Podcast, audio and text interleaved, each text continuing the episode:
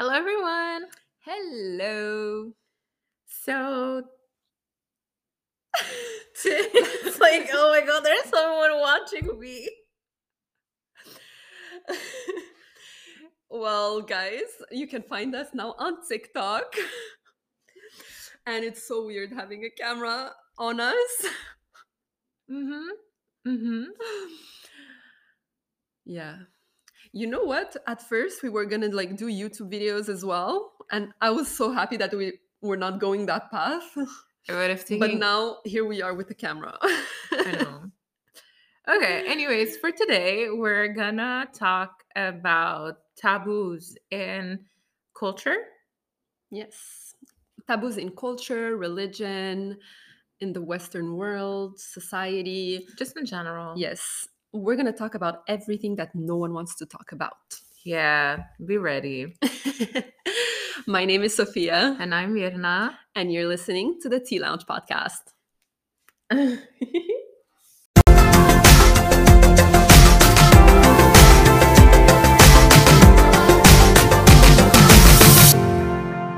okay, so let's start with the most uh the tabooist of the tabooist. I don't even think that's a word. the craziest of the craziest. Isn't there like uh, something similar with taboo? Um, the most com- uncomfortable subject that Arabs especially um, find, which is periods. Yeah. Periods, sex, sex education. Yeah. The female body. Yeah.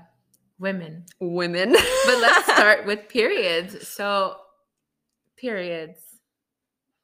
Do you have stories about that? Because I periods. do. Um, I have a weird story. um, but it didn't happen to me. It happened to my mom when we were uh, when we went to Lebanon.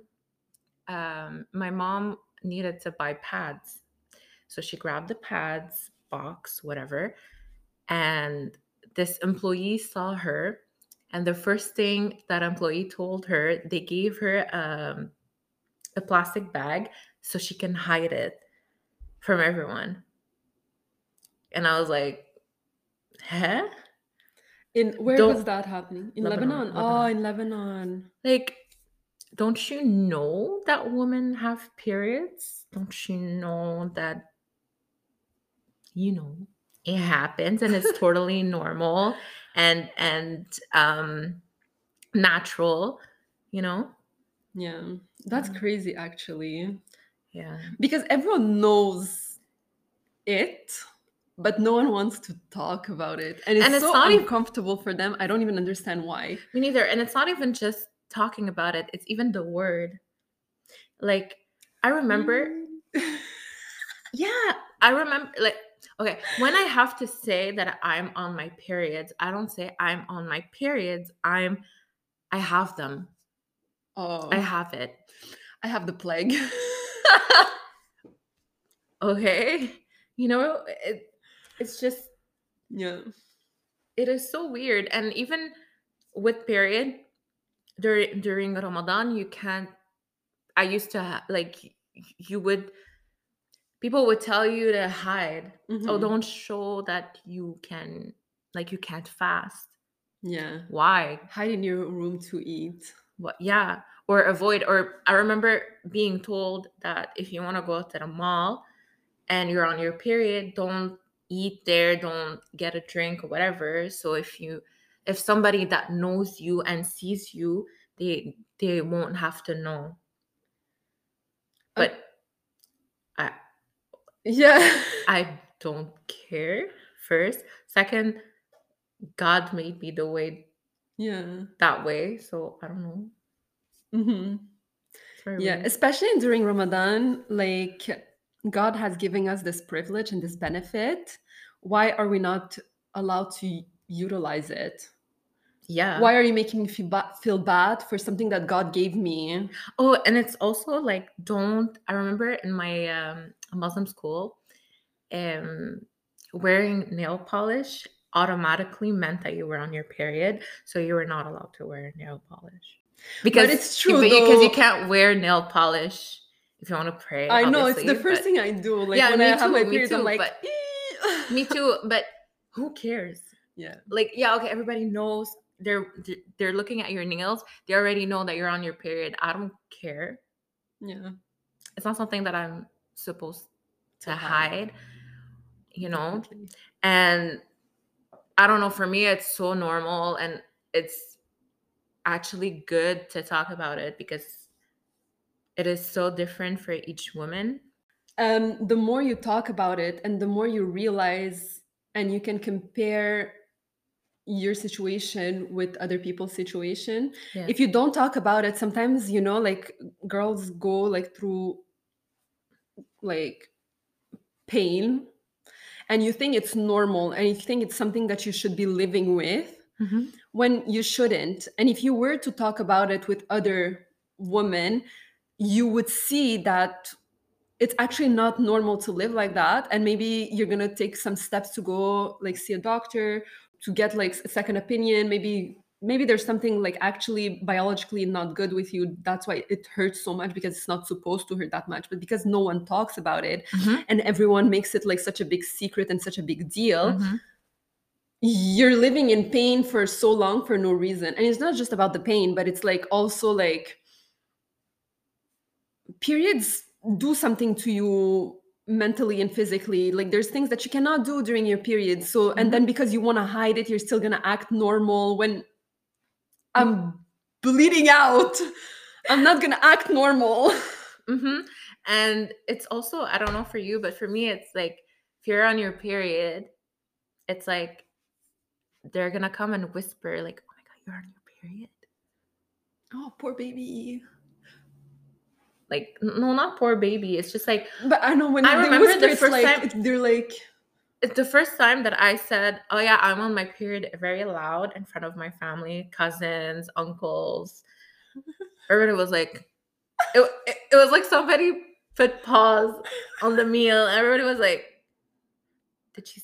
Did she said the the the word that we, we're not allowed to say?" Yeah. oh no! Oh no! Yeah. Did y'all die? No. Who cares? Mm you know um and it's also um for example men who aren't who aren't capable of going to buy of buying pads for your girl for for your wife for your daughter for your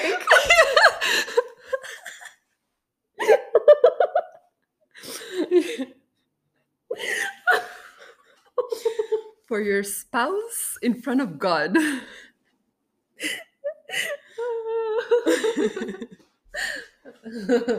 okay. Anyway. Yeah. But yeah, so I, I remember That's so stupid. My dad buys me sometimes when I like when I I, rem- I remember when my mom would get sick or mm, if she wasn't there and I desperately needed, my dad wouldn't go. Mm, I've never. Mm. But he would always tell me, "Please send me a picture because I have no idea what to of get." Course. no, my dad would never did never offered. I never asked. No, I I ask when I'm uh, even my brothers like please go. I, I can't get out of the bathroom. Like you have to go. like okay. um I should try it on my brother. Yeah. We'll see. I find but the thing is I don't live with them anymore, so it's like weird if I would ask them because they would be like, okay. It's not only women that should get the education. It's also the men. Yeah. Men has to understand what's going on it's in a woman's it's body. It's more the men who should get the education. Yeah, because woman. your wife because is not going crazy on you because you did something wrong or because you you you hit the table in a bad way. No, no, you it's just it's just the hormones, you know, and also understanding why we get more tired um yeah. during that time i don't know for you like for example at the gym the, the week before i'm super strong and then i yeah, cannot lift the same that's weight. because you know that's um that's because men work on a 24 hour cycle and we work on a 25 day cycle I know 25 to 28 days cycle I know so it's normal that sometimes like when we get to like a certain part of the cycle we get more tired and then we don't and there's this one week where you can do everything yeah everything like you think you're superwoman you can do But you- whatever and yeah. then the next next day you fall Mhm. and you Mhm. can't like you, you you barely can put your shoes on Yep. Yep. yeah so that's the life of a woman. Hmm and and also something very important not important but something very taboo to talk about in arab culture with periods. Tampons. And that's not just about that's not just uh, arab culture because my mom would also tell me that and she's belarusian. But my mom too and she's quebecer so i guess it's a bit everywhere. Or maybe because my mom got too close to the arab culture. Maybe. I don't know but um so yeah apparently tampons can remove your virginity. Uh, yeah apparently. And that you say that to a 13 year old it is traumatizing. It is traumatizing. It took me time to understand that that's not like actually happening.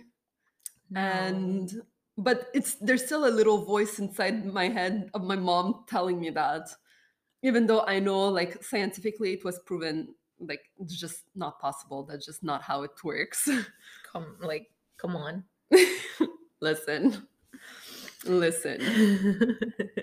So yeah.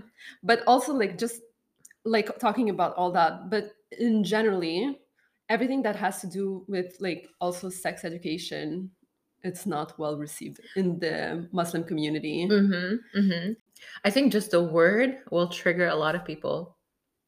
and it's so crazy you're putting your daughters at such a big disadvantage compared to the your boys But even depending on families, I feel like even boys don't get that the the sex the sex education because as a science teacher, as a as a teacher that I uh, gave a sex ed class, I would get so many wild questions and you truly understand, you truly realize that a lot of people will not sit down with their kids and talk about it. I understand it's very awkward, very weird, especially in the Arab and Muslim community where sex is supposed to happen only after marriage. And so for them it's like you don't need that information, you're too young. But they are there are stuff that you need to understand. Sex ed is not just about the act, it's also the stuff that happens through your body. So for example, for a woman, if when she hits puberty you you're you get changes in your body you may not understand what's going on you may not understand okay i get periods but i also get a discharge what what is that? Am i normal? Is it normal? Is it, is it a virus? Is What it an is it? infection? Exactly. What's going on you know? And a lot of girls late in the high school um so they would be 15 16 and they would literally ask me stuff about it and i'm like oh my god this is not normal. Mhm. you know what i mean? It's not just the act. Yeah. It's way it's way more than this. Yeah. And like for parents, I, I, I think in our generation it's gonna get better. I think we will be able to talk better better about this us as subject. parents. Us as parents. Yeah.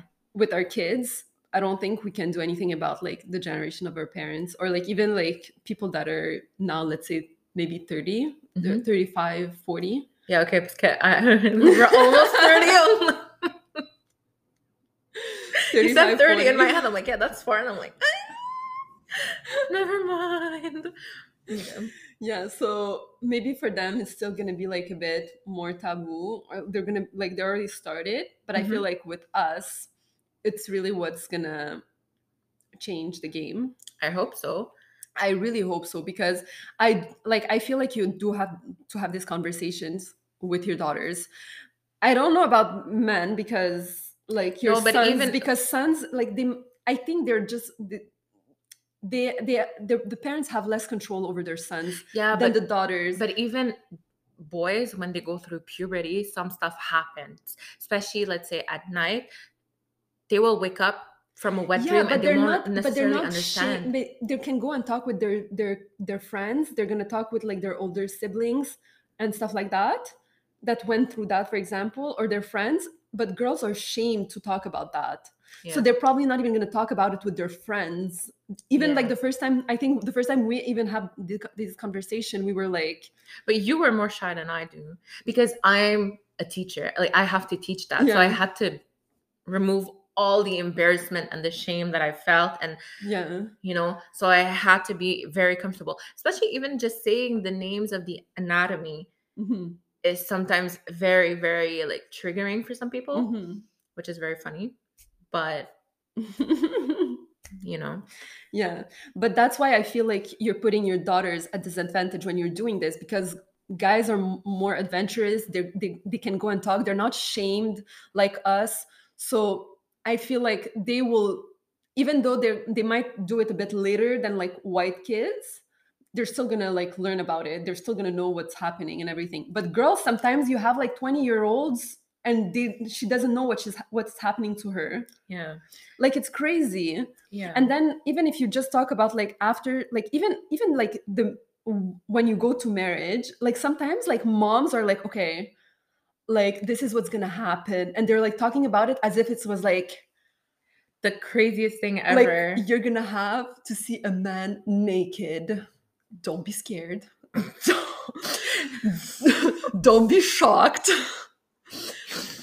but like it's crazy because like they never had this kind of conversation. They never like got close like that with their parents. But also i understand that the, maybe the, the dad doesn't want to have this conversation but the mom should have this kind of con- conversation with their with their daughters. Yeah. And the, the dad should have these conversations with their, their son. sons because it's so important mm-hmm. because then you have like kids turning to porn to discover things that like your parents should have told you. Okay but porn is not what's it, happening in the life. But it, I know, mm-hmm. and that's why it creates problems later on. I know. Porn, another taboo subject. I, that's a triggering word. And also, it's not even just that. It's also, um, let's say, you okay. Let's talk about something that shocked a lot of my students when I talked about it: STDs. Mm-hmm. Okay. In the name, you hear it. You know, it's sexually transmitted diseases. You see it in the you hear it in the name, etc. But okay, so the herpes is there's two types. One of the type is contracted orally, but it's not necessarily just by oral sex. It can be contracted um, from someone who has a cold sore. A cold sore is a type of herpes. And if that person drinks from a cup or water bottle or using any utensils and you decide to share that water bottle with them, you just contracted herpes. But people won't know about it if you don't talk about STDs, mm-hmm. you know? Mm-hmm. And a lot of people don't know about that. So when I said it to high schoolers, they were terrified. the fear in their eyes was very, very there, very present. so yeah. Yeah. And it's also, you should also know what's going on because, like you said, after marriage, you're gonna have to have that. You know, you should understand what's going, what's gonna happen, what could happen to your body, what all the stuff that yeah. you may not know about, and exactly. yeah, and it's also sex ed is not just about STDs, protection, etc. It's also consent yeah. what is consent you know um consent is just not it's not just saying no it's also if you don't even say yes that's also mm-hmm. you didn't give consent um someone who keeps insisting please come on like you're gonna have fun whatever and you you're kind you're, of forced to say yes that's not, not consent. consent you know so that's something very important to talk about for even for young kids, mm-hmm. especially consent, because yeah. God forbid you don't know what's gonna happen with the kids at school or at the park or whatever where you leave them, you know. Yeah. Talking about sex, and all that stuff periods your body how it changes while you grow and all that it's not about all encourage it's not encouraging them to have sex at a younger age or not wait for marriage or stuff like that but it's just to make them understand their bodies so they're not thinking that they're crazy for whatever is happening however they're feeling because there is a reason for how they're feeling and for what they're going through. But if you're never having this kind of conversation first of all unfortunately with the world that we're living in your kids probably will experience something and they're not going to understand and they're going to be ashamed of it and they're not going to come talking to, to well they're not going to talk to you about it Mm-mm. because they know you're going to make them feel ashamed for it and i'm not saying that like it's good or bad but it's just a reality that is happening around us uh-huh. so i feel like as a mom i would rather have this conversation with my kid so my kid feels comfortable coming to me afterwards if something happens yeah, because they can also try and get the information somewhere, but they may get the wrong information. Yeah. So, and it's also, I think that's why here in Quebec, it's becoming mandatory, the sex ed classes. And a lot of parents are not okay with it, which I can understand. But I find it's always better to have it, like, if it's so weird for you to talk about it with your kid, at least, you know, someone can t- yeah. teach it. But i guess but that's i feel like that's why they don't want to want people to teach it because they're like you're encouraging it. You're not encouraging anything because again the sex ed class is not just about the sex. It's about anatomy, anatomy uh, stds protection uh, puberty period consent even what's happening in your mental health like um, the program for elementary, early elementary, is everything about crush. Mm-hmm. Why why is my heart beating so fast when I see that person? Why do I feel like I'm gonna puke when I see that person? Mm-hmm. It's literally anything mm-hmm. around yeah. that word. So yeah. So so that's a big taboo. Yes um, I'm really hoping that we will be able to break that cycle because yeah, it's such a weight on the Arab Muslim uh, shoulders mm-hmm. that I really hope that we're will be able to like break it, but break it in a the right way. Like, yeah, be sure that like we're not doing any harm for kids. Yeah, for sure. So yes, next topic. Yeah, okay. So that's something that's something that I realize it's very Lebanese, maybe Middle Eastern, but I will say Lebanese. Um hair on a woman. No, no, no, no, no, no, no. And I'm not talking just legs and armpits or pubic or whatever. I'm talking hair on your arms, on your stomach, on upper lips, up, especially upper lips, upper lips, even your eyebrows if they're not well done or whatever, well waxed. And it's so crazy because it shows a double standard, especially like in the Lebanese culture, because men are so hairy. Lebanese men are probably the hairiest men I've ever seen but then you the woman is not allowed to have like one strand of hair on yeah. her body. Yeah. It's crazy and he can be chewbacca and that's okay. No but for real like i would go to the beach and be like oh my god you don't need a coat in the winter. Yeah latif but for real I... so it's it's very dumb like guys it's just a few hair.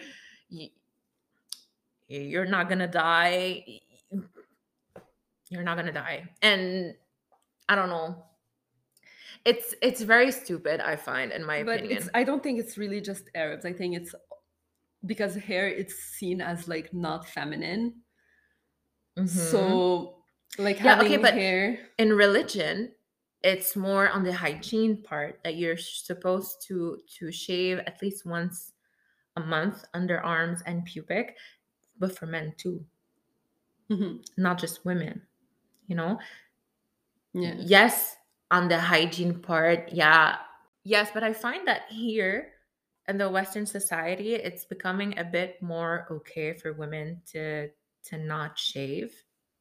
Yeah. You know? But I feel like I'm um the result of that mentality because like a woman that is doesn't shave, I'm like looking at her like uh, you care. do you. Like if that makes you happy, that makes you happy and it's okay. But um, I don't I, mind. I couldn't. I could never. I don't mind. I get lazy in the winter. I don't want to shave my legs. Why would I shave my legs? Nobody sees them. Mm, I wear shorts at home. Yeah, and I'm at home. Exactly. Why would I shave? Exactly. Oh, okay, okay. No. Oh, Why okay. would you shave? For you. Oh. I don't care. No, I care.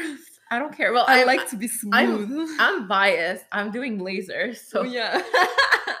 but um, I don't know. For me, it's not that. It's not that serious. It's not that serious. It's just like. But there's also, for me, there's a limit. Of course, I'm not gonna let myself become a Lebanese man, but you know, but especially because I have Middle Eastern genes, I know I can be hairier than my white males, you know? no, for real.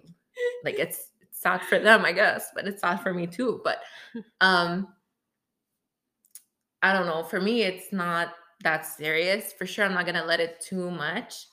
Yeah. But if I can just skip maybe a few weeks, I'll be fine. I I, I wouldn't care. And also, it's um I don't know if you real I don't know if you had that phase, but when I was younger, when I was a teenager, I would have needed to shave every single thing, not even one strand of hair left.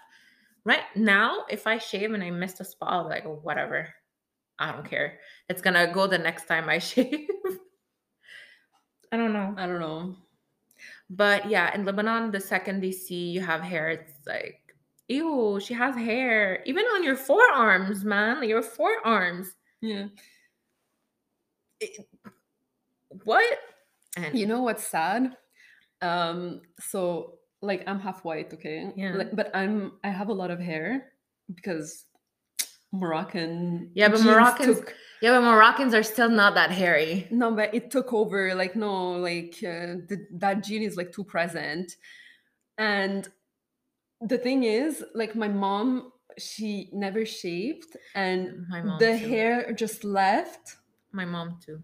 And so I'm like, and when I wanted to start shaving like my legs and like my armpit, my mom was like, "Don't do it, don't do it."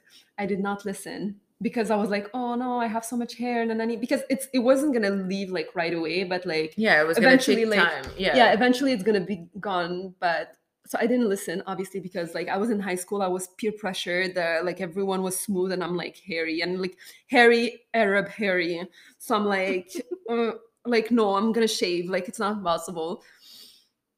I did, but then I realized why she was saying that because like if if for like some chance I would have had like a bit of her DNA, I might have not. I I might have no hair at this point because it would have just left on its own because I'm half white. I don't know if it would have happened, but now I'm stuck shaving all the time because of uh, not listening to my mom. I started waxing after shaving. I was done with shaving, so I was yeah. like, let me wax. And by waxing, I had less and less hair. So now that I'm doing laser, it's disappearing. Thank yeah. God. But um it's also not that serious. You know, like for me, I don't touch my forearms I don't care. Um, there are places I, I don't I, I just don't care. It's so light and there's not a lot and it's just it's a hassle, you know. But I do get side-eyed in Lebanon for that. Criminal offense. Oh, it is a criminal offensive side-eyed for them. Um so yeah, another taboo and another one and another one and another one there are a lot of taboos um, something i know we have in morocco and i know it's present in a lot of muslim countries it's colorism mm. Arabs and like people of like lighter complexion believe that they're better. Oh, but it's not others. Even... Not better than others, but better than darker complexion. Yeah, but even in Lebanon, Lebanon is not a Muslim country, but that is very present also. I know that if you're lighter, you're more considered beautiful than someone who has a darker skin. And that comes because that comes from believing that people with darker darker skin have the DNA of people that were working in the fields. Yeah, but even if they work in the fields. But yeah, because they think that they're better and higher status than people that are working in the fields. Okay, but, and so they don't want that kind of DNA touching their DNA. But it's so stupid because I like my tan. Yeah. I like my glow when I'm tan. Yeah. You know? Yo, I go to Morocco. I see my aunts, cousins. They all like go like they're they're driving. They put like um gloves. gloves so their hands are not like darker than their body. They're gonna put like a lot of creams to like protect their face. They're gonna do like masks to brighten their faces, all that stuff. And I'm sitting there like that. Sun hit me. Oh. Like because I want to be dark, like I want to be like I want I want to be that like glow. glow I want that melanin. I know, and they're looking at me as if I'm crazy, but I'm like, um, I don't want to be a ghost anymore. Uh, like uh, please. And I'm not even that light. Well, you I, are light. okay, but see, a lot of people in in my family and in Lebanon and everything, they would always tell me you're so dark. So How? I truly believed that I was dark until I met you and you told me I am white. And I'm like, no, I am dark. But then we had the same shade of foundation. I was like, why? How? There's not like you're white. I'm not. Oh, yeah. But in some like in summertime, like I can just my face because that's the only thing that can tan. Sadly, I get the farmer. but I get so dark, like I get darker than you mm-hmm. even. So I'm like, what kind of dark are you? Ask Lebanese. Ask the country. Because they are obviously lighter Lebanese than me, but I was considered dark. We have very dark mm, like we have in Morocco, it, we have like everything, obviously, because like from the south, like people are very dark. They're like almost yeah, we have black. dark, but the darkest people, the Lebanese will never say that they're Lebanese. Oh my god, no. So I would see on my for you page on TikTok sometimes like um, Moroccans like light skinned Moroccans have like appear on my For You page. And I would look at it and I will see the comments, and no one believes that they're Moroccan just because they're like considered too dark to be Moroccan. They're like, no, obviously, like when you're like, you're not 100% Moroccan, you're mixed. Like maybe your mom or your dad is Moroccan and you're well the other partner the, the other parent is probably black and the guy is like yes my dad is black from morocco like generation and generation of black I Moroccans. Think, I don't think we have black people in Lebanon. We have in the south. so and then in like more up north, we have like very light, light Moroccans. For example, my best friend, one of my best friends. Yeah, she's very she's light. very light, and she has like very like she has green eyes, mm-hmm. like and she's like 100 percent Moroccan. Like she does, she yeah. looks like a convert, these almost. Mm-hmm. But for me, but for me, see, for me, Moroccans were always dark in my head mm-hmm. because Middle Eastern were always considered as very white, mm-hmm. you know? But I was considered dark for a Lebanese. yeah.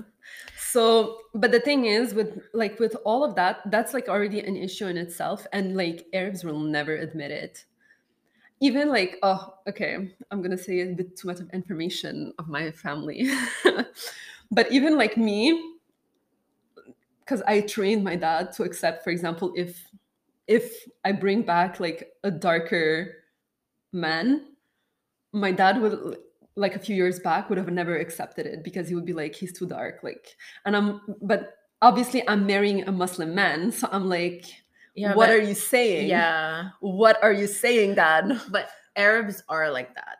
But I hate Arabs, it so much. Arabs are very because that's like a whole a whole uh, subject to like that I really don't like about yeah because in Islam Arab you're culture because Islamically exactly you're, not, supposed, to like just because you're Arab doesn't mean that you're better. Just because you're lighter doesn't mean that you're better.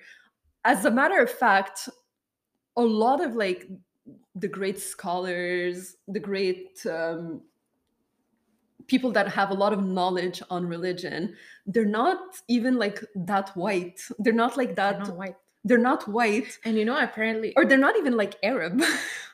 Yeah they're so, so i'm like what are we talking about it's yeah. not we're not supposed to have this kind of conversation it's supposed to be given so that's like a whole taboo thing that i hate absolutely and i feel like all these taboos that we're going to be talking about are things that like i'm going to do I, am going to give my 100% to break free of mm-hmm. for like the future generations. Because We're not supposed to be thinking like that. But do you also get comments? Because I know, for example, if I tan too much, they're like, stop, you're getting too dark. It's not pretty. I don't get it from my Arab side, but I will get it from my Belarusian side. Huh. Belarusians, I, I, I because Belar- Belarusians are very light skinned, obviously and I'm dark for like a Belarusian. And also like I have very obviously Arab traits and I don't look very Belarusian. But I remember you do. I look Belarusian? You look like your cousin. I know, but she's my only reference. but she doesn't look Belarusian either. Better. Okay. Yeah. But I remember when I was younger, because when I was younger, I was even like tanner than now because I would go out more often and all that. Yeah, as a child, you, yeah. were always darker. So I was oh, very dark. And I remember people, like other kids, were calling me names because of like my my dark darker complexion. And I was like, um, what? I can't even translate it because it's, it's like okay. whatever, but like just because of like my complexion. And now looking back, and I'm like, now looking back, they're all going to like the tanning salons to get that glow. And like they were making fun of me. Because lighter complexions don't necessarily have the capacity of tanning. Yeah. They will turn into a lobster. Yes. But it's like it's rough. It's rough. Like like everything that has to do with like your skin tone can be very I know very mean. People can be very mean. But it's okay, whatever, because I know my complexion is fabulous. Well, listen, I thought I was dark for a long time until I understood I was white with olive skin tone. Yeah. Um so yeah. But but at least you can tan. Yes. Yeah. Thank God. I don't turn into a lobster. Yeah. But um yeah, so that's but you know like something uh, till, till this day, whenever I want to pick out a shade, a foundation, if I don't ask anybody, I will take it. I'm like, yeah, this is clearly my shade. And then I would put it on my face and it's dark. And I was like, oh my God. Don't tell me I'm lighter than this. I think you're usually you're shopping like the three first colors, actually. Didn't didn't you say that? No, I'm in the middle. I, sh- I, I shop in the middle colors, but I'm supposed to be in the three first shades but naturally, yeah. I don't know for what reason, whenever I see those mid shades, I'm like, this is my color. And then I take it out like, oh God, I'm not that color. So I yeah. always need to ask someone. And even at Sephora, I'd be like, can I try this? And they're like, ma'am, that's that's too dark for you. What do you mean that's too dark for me? I'm not porcelain white. And I go, no, but you're vanilla white. I'm like, what? no, I'm a star. like I cannot be vanilla white. I'm medium tan. In the summer, maybe. Oh but oh yeah, I'm vanilla white. Oh my gosh. or light beige. How boring. Light beige. I want it to be sand, you know, like yeah. sand color. Ooh, beautiful. Yeah. Honey vibes. No, vanilla beige it hurt my soul, but yeah. it's so funny. When I scroll through Instagram, I follow a lot of darker Latinas mm-hmm. and I find their complexion to be very beautiful. Yeah. and so in the summer i'm trying to tan to get to their complexion which i'm not going to be able to like i have a limit but that's what i'm aspiring to but then from my moroccan side i get like the opposite they're like oh no don't go too often to the sun like what like if i want to go out if i go to morocco and we want to go out no one is going out with me between like 11 to like 2 3 o'clock because that's when the sun is like that's that's when i go out yeah. But no one wants to go out with me, so I go out on my own. But they're like, no, because the the sun is too harsh and like it um, is too harsh around like noon, but you wear sunscreen and you tan. Exactly. That's what I like to do. But I feel like it's a lot because it's due to a lot of um, things that I see on social media, the people that I follow on social media. Mm-hmm. But I don't know, to be honest, because my cousin in Lebanon loves to tan. It's more like my father, her mother, her father that will be like, um, mm-hmm. you're too dark. You're turning too dark. Stop doing that. Mm-hmm. Stop tanning. I don't know, you know, but but yeah, it's so, weird. So colorism is very uh, wrong, wrong, and very present in all yeah. our culture. I find. And if you're like have these conversations with your family. Yeah. It's Start not war. Yeah, it's not an easy conversation. When I tell you colorism, okay, when I started talking with my dad about it, we would have like massive fights. No, you don't understand. Like some I hear okay, I hear people say let's say like um you, you want to let's say you see a guy and you just tell whoever and like, oh my god, look at him, he's so hot or whatever, he's so pretty, no, no, no. I literally hear people say, "Yi haram, he's too dark." Sorry, what's haram? what do you mean? Yeah. Like miskin, uh, miskin, he's too dark. What do you mean miskin?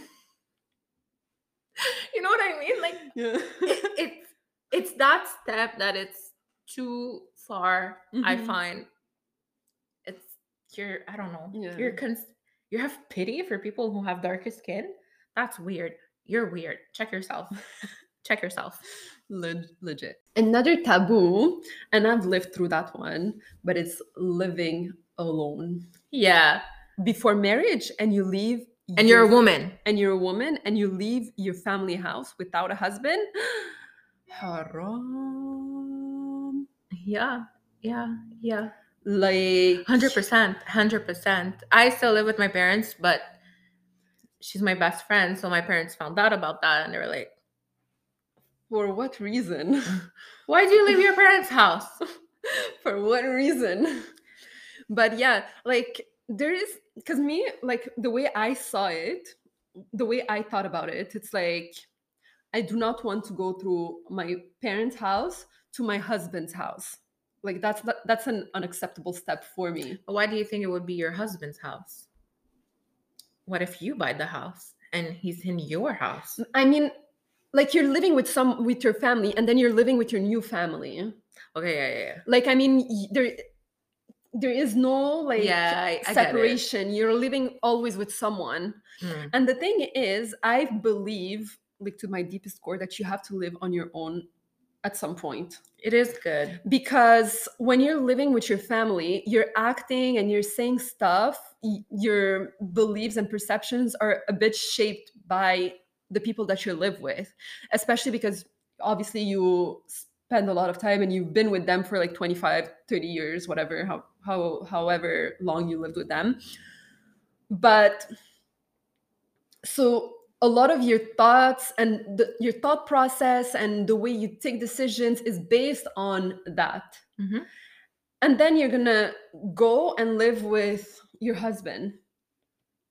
So then again you it's like i feel like in throughout all of that you never discover who you are as an individual. You never discover what you like mm-hmm. really on your own without any interference or influence from other people. Mm-hmm. like easy example my family eats in a certain way. And like right now i live with with them. I went back to live with them for ramadan. I don't like the way they eat. What do you mean like I, I don't know like i got used to cooking my own food. I got used to like certain stuff. I like certain food better than others. And it's just but yeah i saw some uh talking about food i saw a tiktok at some point that you're not necessarily a picky eater. You just it's you're just eating what your parents like. Yeah. You know yeah. Which is very funny because let's say i i okay i can't eat bananas. Mm-hmm. it, it gives me bad cramps. I can't. So i naturally wouldn't buy bananas. Mm-hmm. so if ever i have kids i wouldn't naturally yeah. feed them bananas. So yeah. they might never know what a banana is. Exactly. It's true. It's true. Very true that's but funny. it's but it's the same thing for vegetarians. Like if you oh, don't ever bring meat, so your kids probably will never have true. meat. But all that to say that they're eating a certain way. I'm like I'm a vegetarian. I don't eat meat, but they eat meat, and then I'm like, uh, like I feel my mom is already cooking for all of us. Sometimes I cook, like I help her out, but it still doesn't change the fact that like their their meals are very meat based they yeah. have a lot of meat.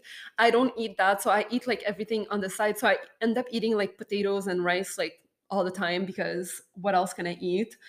And i got used to cooking my own food and doing stuff on my own terms and like i have my own kitchen like with i know where everything is. Then i go to my mom's kitchen and like i find it ridiculous. And i'm like there is no system in here. Like there is no organization and everything is organized at my place so it like it yeah, makes it like see, you organize it in a way that if I lived alone, I would never do it. Exactly, but that's because like that's how I decided to organize yeah. it. And then then you move with your husband, but then you have to like no take, your my husband will he's not but you're you're still gonna have to take under consideration his likes and dislikes for example. You can't be just like doing oh it's my kitchen and i'm gonna do whatever i want and i'm gonna cook whatever i want. You're still gonna have not to take cook under whatever i want but it is my kitchen. It is your kitchen obviously but unless it, wants it, to what, be a father uh, no but no father. but not even not just stay at home. If he wants to help you out and like he he he cooks from time to time that's very acceptable and that's encouraged. Encouraged. But even that like so he might change stuff around and everything so you're gonna have to adapt but it still doesn't change like it's not 100% the way you want it to be. You have to make sacrifices while you live with your parents. Then you have to make sacrifices while you live with your sp- spouse so you have to have this time of you know of you deciding what you actually like and what you don't like. And like i gave like the kitchen example but it's like in everything. It's like in decor for example. Like i like a very minimal very like cold atmosphere. My mom is very different. Like she likes warm. She likes a lot of things. Yeah but that's an arab i don't know for your mom but the lots of furniture lots of things crowded and everything that's very arab. I don't know my mom is not arab but I she know. has that. But it's like things like for example we grew up with a lot of wood stuff. I hate wood. Nothing in my house mm-hmm. is wood. And the, my parents love the color brown. Yes i'm not nothing I don't like brown that. in my house because i don't like it. But see like i decide exactly how i want it. Whereas if for example i move like i moved right away with my spouse with my part with my partner like he's gonna have a word to say. You're not gonna come and decorate everything without like talking with him a little yeah, bit about it. yeah. so i feel like you need that time to like really discover who you are what you like what you don't like. So for me it was so for me it was very important to have this step in between to to experience life alone and to be able to make my own decisions and just to know that i'm able to i'm able to um, get by and to take care of myself and i don't need mm-hmm. anyone to do it. You can rely on yourself i can yeah. rely on myself. The husband that i like i'm gonna add to my life is not he's not gonna be here because i need him here he's an add-on. You only need him for kids.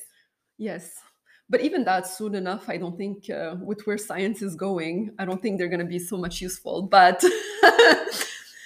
I don't want my like I don't want to depend on my husband. I want to like I want to enjoy his company. I want us to have fun. I want us to build a life and everything, but I don't want to need him, need him to make the hard decisions and mm-hmm.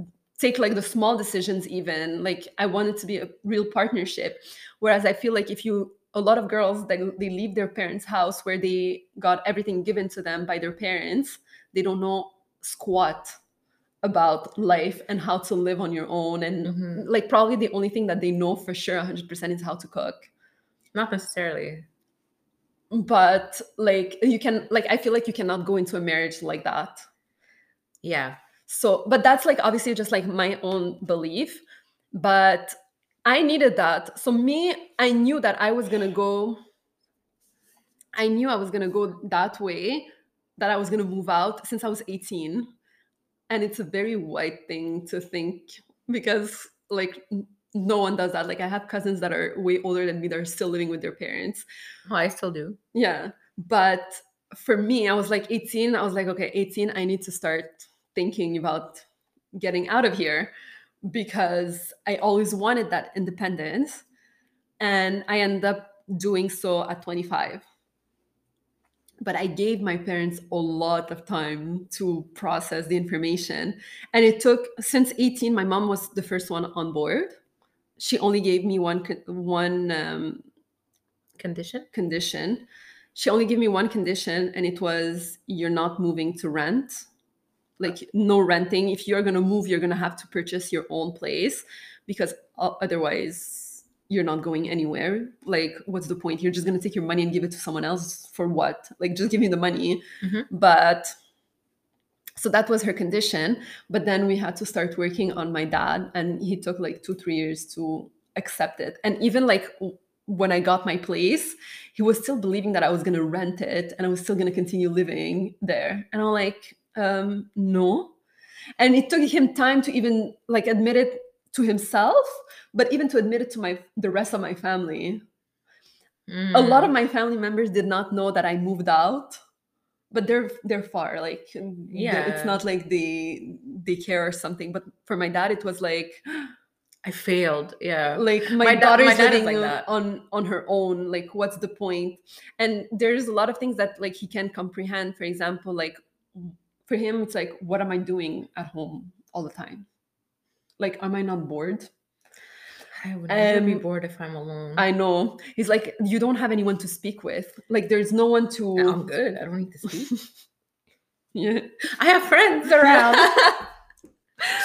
but it's crazy. But there's like things like that that he's like, I don't even understand. I don't even understand your decision. Like, it makes no sense whatsoever for me but for me it was like such an important thing. But i know like even your parents like sometimes like i know your parents are like why. A lot of uh, other parents my mom my I mom know, is okay. My mom my mom she doesn't care. My mom is white she's like whatever. But my dad is like he does not understand. Yeah but that's like a lot in arab culture. Like mm-hmm. i know in mm-hmm. morocco it's present. Like you cannot move out without uh is it more present for women or is it equally men and women for you? Because I know for me, for my dad, it's the same. Whether it's me or my brother is moving out, he's gonna have the same reaction. Like for for him, it's like no. I don't know. Uh, for my dad, I don't like. Uh, he, for my dad, it's gonna be the same. For me or my brother, but it's crazy because he did it too. Like he moved out like mm-hmm. but he, he wasn't living in morocco. He moved out to go to school. That's so even I, worse. so he i changed country. Yeah twice. He immigrated. Yeah. So and we're asking he, can i just have like this apartment down but the that, street? but that's that's stupid for him because he's like you could just stay here then Mm. If you go mm. for university because like their program there it's better and like you're gonna advance in your career, okay, we no, can discuss. That's worse with my dad. He's like, we have university here. like you don't need to go to another country. Yeah. Or another province. Know. But I know like in Morocco, it's it's more for the woman that is like strange. Men can move out and I don't think it's gonna make such a big fuss. Mm. But for the woman, yeah, there's gonna be like a bit of backlash if she does it. I don't even want to imagine what it what is it like in Morocco. Mm. My cousins would not dare, wouldn't dare. Well, the ones that moved out, they moved out because they went to universities in Europe. Like, well, if it's the only way for them to leave the house, yeah, I get why. Yeah, I think I would have done it too because, like, I love living alone. It, it's just the most beautiful thing I've ever done in my life. How are you gonna do when you're gonna and get married? It's fine because it's gonna be my new family. I chose him. I didn't choose my parents. I didn't choose my brother. Like I love them to death, but I didn't choose them. Like sometimes they're annoying. Yeah, but your husband's gonna be annoying too. I know, but I love him. okay. I know, but it's like I can't I can't do anything about it because I chose him. Like even if he annoys me, I'm like, oh, I chose you. Like my bad. Go for, the couch. but um um it's just it's just the most beautiful thing I've ever done for myself. Like it's the best investment I did. One of the best, best one of the best investments I did for myself. And talking about like moving out on your own, it's like another taboo thing. Just like slide it in there. Mental health. Moving out from your parents' place is the best thing that could have ever happened to you for your mental mental health you might not be paying rent for your what you i'm paying parents, with my mental health but you're paying with your mental health because when you live in an immigrant household. I don't even think it's like just muslims or just arabs. Any immigrant household. Because they obviously they lived through so much. Yeah. Like they had to come here. They had like to fight their way here. They have to break through the stigma and the stereotypes and getting work in a western society. It's hard. Mm-hmm. um, my mom came here. She's not she didn't speak french or english. Like you try to find a job without speaking the language. Like it was hard for them and i understand. And because they went through such a hard thing they don't understand how i feel bad. When i say like i have anxiety they're like anxiety for what? You have everything. You have you you have a bed you have a, a job you have uh, food you're yeah. you're going out with your friends. What what anxiety yeah. like it's i don't understand it like if i say like something like i don't feel good why don't you feel good you try to go um, to go to school uh, uh, you try to walk to school for like 20 minutes uh, in the heat and then we're gonna see what's feeling bad is like it's insane. Yeah, insane. My, when, whenever I say I'm stressed or anxious, my dad is like, "You don't have any bills to pay. Yeah, you, you live you live here. You live under my roof. Why are you stressed?" I'm like, "I don't know. I'm stressed." And then he's like, "Okay, go read Quran." I mean, sure, but no, it doesn't work that way. Yeah. So you're paying with your mental health, and that's like one of the things that like improved my mental health so much for sure for sure because i just started feeling better yes i have bills to pay i rather pay bills than pay with my mental health like because it's something that that is insane just having no space in in a house yeah. to like express yourself and then if you dare to express yourself you're gonna get backlashes and they're gonna make you feel bad or like sometimes i feel like i feel so bad i feel so anxious like or like oh my god okay sometimes i would want to buy something and like i can't buy something for xyz reason they'd be like okay but your cousins don't have that in morocco and i'm like we're not living in morocco why are you comparing me to them oh like, i don't have this i get um me i get guilty of buying stuff because my dad will make me feel bad of spending money. He's not gonna make. He's not even gonna. Not even. I didn't even purchase anything. He's, he's just in my head. Yeah, but yeah, I don't know. But mental health, I find in Arab culture, Muslim, whatever, is very taboo. Like for them, depression, anxiety does not exist. Yeah. And if it, it does exist, exist, and if they if they actually even admit it exists, don't talk about it outside of the house. No, no, no, no, no, no, no, no, no. It's um, it's uh, not recommended. But also, like anxiety, depression for them, it's like just go pray, just go read Quran, just yeah. You don't need medication. You don't need to go to a psychologist. A psychologist is for for crazy people. Yeah, you, you know, know, I have a, like I have a story about that. Um, because in college, mm-hmm. Like I was having like a bad, bad, bad time. Like school like really destroyed me and I couldn't deal with anything anymore. So my mom actually gave me the phone number of the hotline to talk to psychologist and maybe see like if I can go like get like some more permanent help because like she was actually like scared for me because when I tell you I would cry all the time. I couldn't even contain it anymore. Someone would just tell me, would, would just like raise a little bit his, their voices on me. I would start crying. Like I could not sleep. I would wake up like in sweats, yeah, yeah like yeah. from a yeah, panic attack. I couldn't. I couldn't deal with college. And my mom was got like really scared, and so she gave me a hotline, and she was like, "We'll see how it goes, and like maybe we, are gonna get you something more permanent if it need it's need it's needed because like we you can you can't stay like that. And when my dad heard that, he was like, What? They can't even help themselves. Do you think they don't have problems? Are, why are they going to come and tell you how to fix your problems when they can't even fix their problems? And I'm like, okay, why are you assuming they have problems to even start with? And he's like, do you even know someone who doesn't have problems? No, people deal with their problems. Grow up. Yeah, it's very like the, it's very also any problem that you have, you have to deal with it on your own. You can't talk about it. You can't express it. You can't, you're just on your own. Yeah. You know? So, and anyways, apparently, uh, and anyways, even, um, it's just considered, I don't know how to say aib. It's just say aib.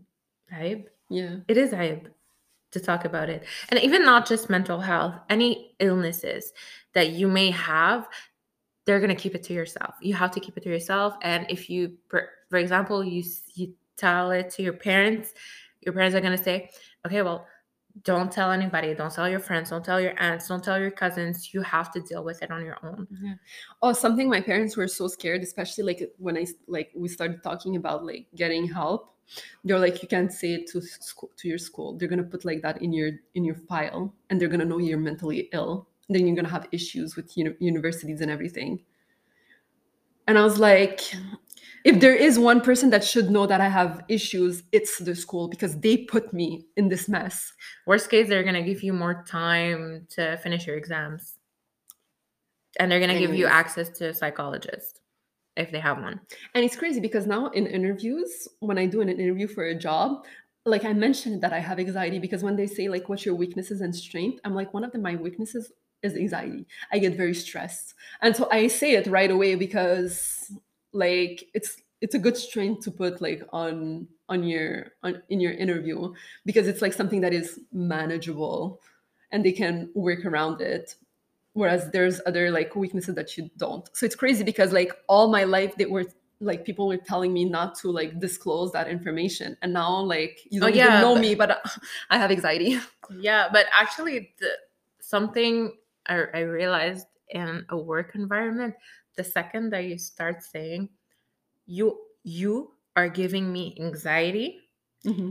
you are making the work environment anxious and toxic for me this is it. They're gonna flip and be like we're so sorry. Let's let's stop. Let's talk about it. Let l- tell tell us what you need. We're gonna work it out. It, yeah. it's powerful now. Yes. But not in arab culture. Not in arab, arab culture. For you if you're anxious in an arabic household good luck yeah yes but like like i said at the beginning have this kind of conversation with your family because everything starts with a conversation. It's not going to be pleasant and it's not going to be like mm-hmm. um, well received at first. Let's be honest. But with time, after two, three conversation, four conversation, they're going to be more and more open minded. So really have this conversation because you're gonna win at the end. Yeah. It's gonna be better for you. Whatever like the taboos that we just spoke about, like whatever it is, you're gonna be you're gonna be winning at the end because they're gonna create they're not gonna create, but they're gonna change some stuff in the home to make it more comfortable for you to live in. Mm-hmm. But so living alone, traveling alone, yeah, going out alone. Yeah, going out at night, especially. Yeah. Because what are you doing in the streets at night? Yeah. I remember the first few times I came up, I came back home at like 1 a.m. for I don't know what reason. My dad was like, we were probably together. We probably we were probably at the movie theater. No, no, we were somewhere downtown, but I remember I, uh, I maybe just, like old port. I don't. We were just yeah, chilling. We are just chilling. We like we were not doing anything bad, but my dad was like, um, restaurants close at eleven. From eleven to one a.m. Where are you? In the car, having car talks. Yes.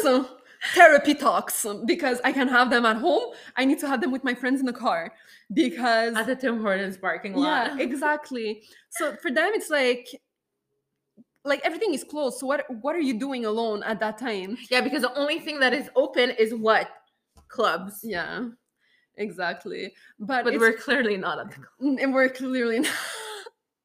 We're at the tim hortons mm. parking lot next to our house. We're actually so close yet so far away. Yeah but it's crazy like even i remember i remember it's because like i just got my permit and we were like trying to have like I just had the uh, I got a car and like we were trying to have fun and everything. Yeah, because independent, independence. like we were on walks on the like uh, on the in the old port. Like that's the most that we were doing, and then and then we would just go home. Like that was like our lives. Like yep. we weren't doing anything. But for my parents, like, what are you doing? Yeah, they're he's like, can't you chill during the day? Mm-hmm. Um, mm-hmm. And it's not even that. It's also like some people will tell you, some parents will be like, to be home before sunset. Yeah. Why do you want me to be home before sunset? okay, but okay. It's not just that. In winter, I, I I finish work after sunset. What do I do? You know? It, yeah. It, it's so funny. but I it's also I don't know for you, but in uh, Lebanese culture, it's also because of reputation. Because if you do stuff and people see you, and then they're gonna be like, "Oh, look at her! She's the daughter of that man, and uh, he's not raising her right, and she's going crazy in the streets at 11 p.m. at Old Port, just walking and having her ice cream, Woo! you know." But it's really just about reputation. Yeah. It's really just, oh, what will people say? how do you know I'm out at that time, anyways? If you're out, if you see me out, then you're out too. Exactly. I can flip it around, but also, why why should I care about what people say? Yeah, I'm not doing anything wrong. Yeah, you. I know that I'm not doing anything wrong. Yeah. I should only be caring about God. Yeah. You know, I don't know, but the first few times like it was shocking for my dad but just because like i went from like being home very early all the time. And then like yeah coming back at like 2 a.m so it was like a shock for him. But then he like was over it yeah it. me too because but... at the end of the day like your parents raised you. They know you. They're supposed to know you. Like uh, like yeah you care about like the only opinion that you care about is god's. But like i also care about my parents opinion. But my parents like they know me. Yeah they, they, they raised me like they know like where are my limits? Even now that i live alone i'm always like on the phone with them. I'm always talking. They know where i am. They know where who i hang out with and all that stuff. Like there is like no secrecy. But it's not so even why that. do they care that i'm out at like 1 a.m but it's not even that. I'm 27 every time i go out they're like with who are you going out? I literally have the same same friends I don't have other friends. I literally don't have, have other friends. It's the same ones. That's it. Yeah. But um yeah, it's always even traveling alone for them, it's like what are people gonna say? Mm-hmm. You're going alone. Yeah, my family calls me Zora the, the explorer now. Because I'm always like exploring something on my own, and they're like, "Okay, you are like you you've seen half of the Europe already. Like you you've been going to places. Yeah, where you were going with friends. Going yeah. fully alone is even worse. Oh, like completely but, yeah, alone. But I wouldn't like, do that. But no, I would. I yeah. would definitely go. Yeah. But it's like first, why? Second, for me, traveling alone is as teaching as living alone. Mm-hmm.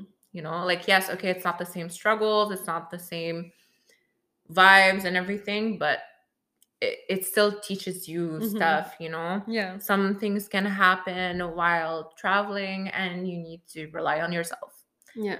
So, but the sentence I absolutely despise mm-hmm. is you'll travel with your husband. I hate it. You'll move out with your husband. You'll go out with your husband. Why would why do I need like this is wrong on so many levels. On so many levels. Like you're just pushing me away the family nest towards anyone. It's a stranger, essentially. Just to be to have freedom. I saw a TikTok. Okay, I follow this girl, and she's like um, um, Indian, and so Indians are, are like us. Yeah, too. they're like, similar. They're very like mm-hmm. you don't travel alone. You don't go out alone. You don't go out at night all that and her mom was always saying that. She was like always saying like oh when you get married when you get married when you get married. The girl ended up getting married but like she waited for like a really good man and like okay. she got married to, to like a really good guy. Okay. And he doesn't care that she travels alone or with her friends or that she goes out at night so then she started going out at night with her friends whatever like she traveled alone with her like she traveled alone and with her friends and her mom was like you could like she was she was saying that like you could see in the eyes of my mom like how much she disapproves but she's been saying it for so long that you can do that when you're a husband like when you uh, have a husband. So now she can't say anything. What is she gonna say? Don't do it. No i have a husband. You said all my life that I can do stuff when I have my husband. I have my husband. My husband doesn't care about that stuff. I'm doing it now because you never let me. And she's like, all that always, every time I say to my parent, like I say, I talk to my mom that I'm like in this country or in this country on my by myself, I can hear the disappointment in her voice. And I'm like, this is so funny. It is. This is so funny. Like Michael Scott would say. Yeah. It's crazy how much taboos we have in Arab culture. I feel like it's one of the the communities where there's the most taboos. Yeah. I don't know if it's because I don't partake in other cultures. Like I'm pretty sure Asians have taboos as well that are yeah. very like similar big, to us, or like Latinos or like something something like that. Like other cultures, surely they have taboos. But I feel like in Arabs, it's just like a step like too much. It's mm-hmm. too much. Mm-hmm. Mm-hmm. So, last taboo. Yes. Divorce. Yes. I hate that taboo too. Okay, I hate all the taboos that we spoke about, but this one particularly, I hate. Why? Because God made it acceptable for us to get a divorce if needed. So why are you making me feel bad for having a divorce? Yeah. And I mean, it's so so well perce- uh, well perceived. it's so bad perceived having a, a divorce that like girls stay in unhealthy marriages just mm-hmm. not to divorce. They're going to stay miserable in her whole entire life for years and years just not to get a divorce when god allowed it. Yeah.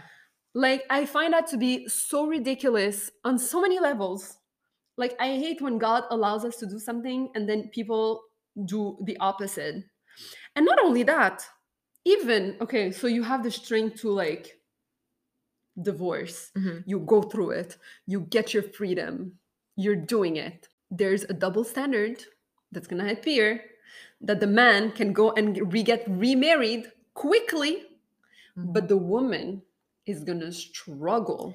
Yeah, because oh no, I don't want her. She has been touched by another man. Or if she worse, if she has kids, like I don't want to raise another man's kid.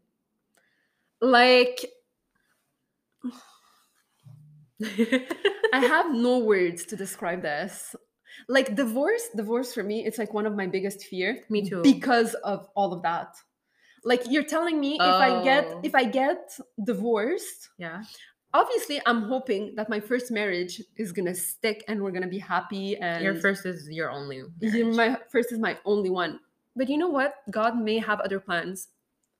Maybe something is gonna happen down the line uh, things can happen mm-hmm. whatever it is like i can name 10 scenarios of things that could happen it's fine things can happen and it's time to like bounce back but how are you going to do that when after that for you from for, for me as a woman it will be like three times harder to find someone like the only guys after that that i can marry are like the bottom of the barrel yeah. Or mm. other not even divorcees because divorce the men that are already divorced are not gonna go after divorced women.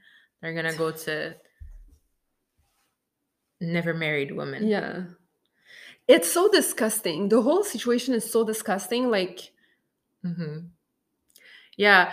And then you know what? I've read somewhere actually that Muslim woman that divorces, mm-hmm most of the times when they remarry, they don't marry Muslims.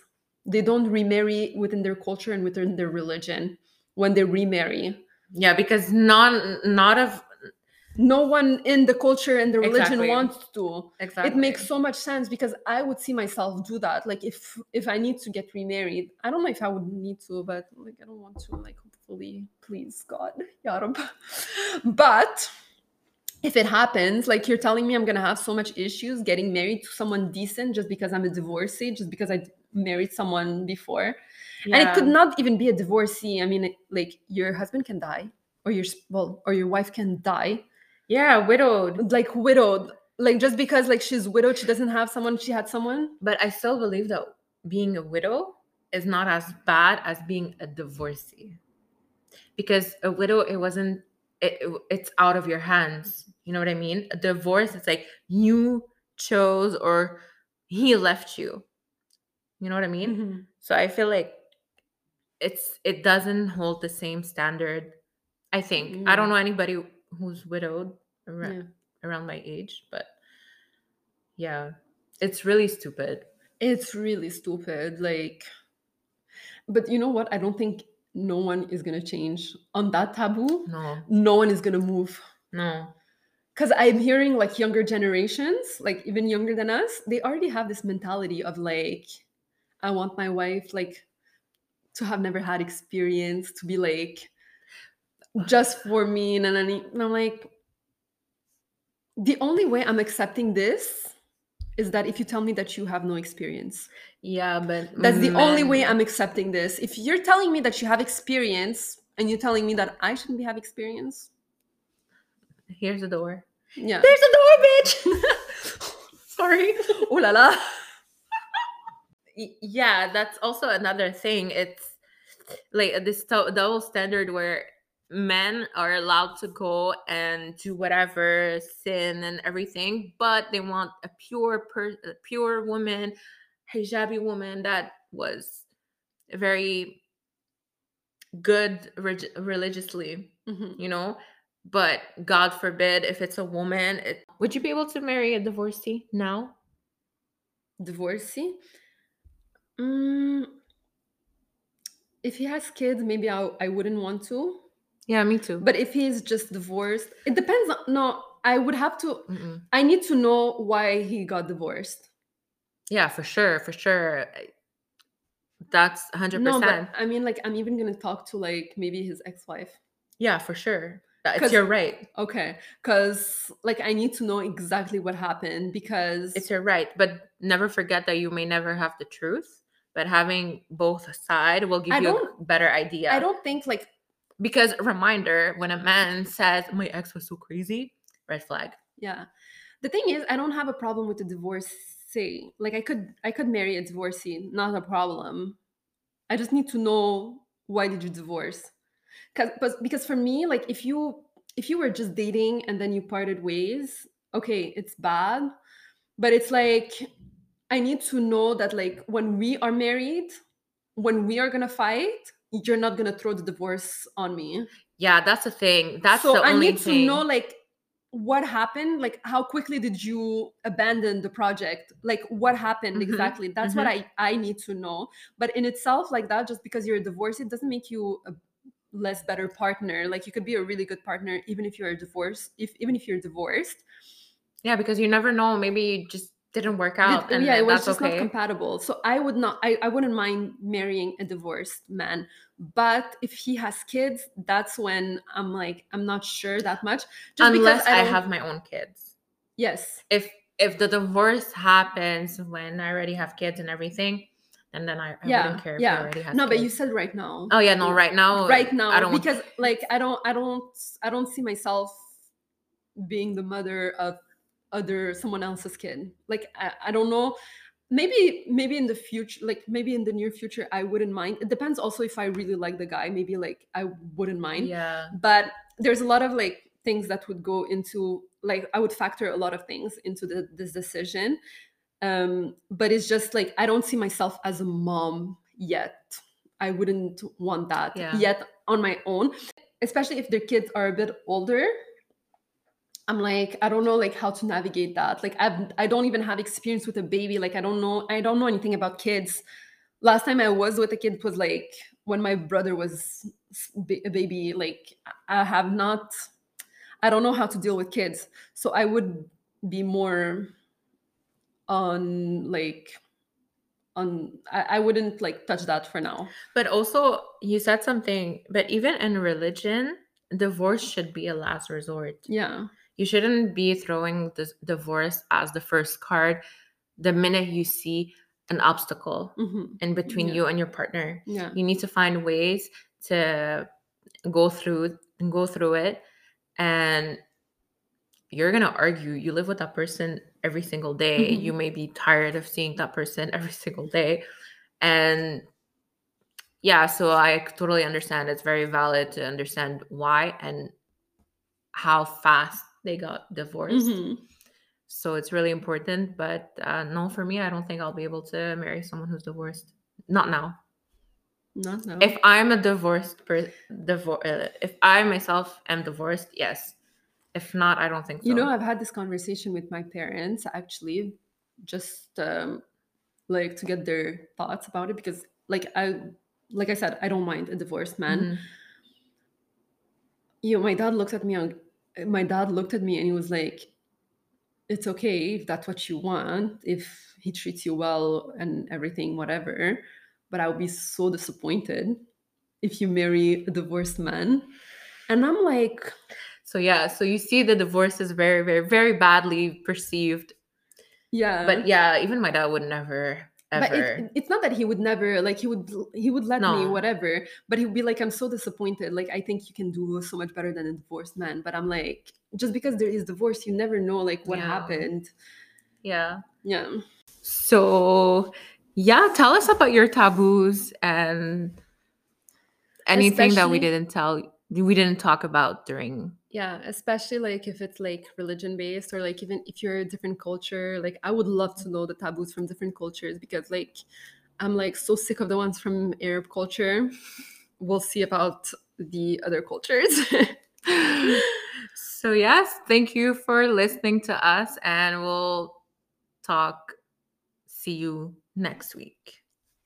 Bye.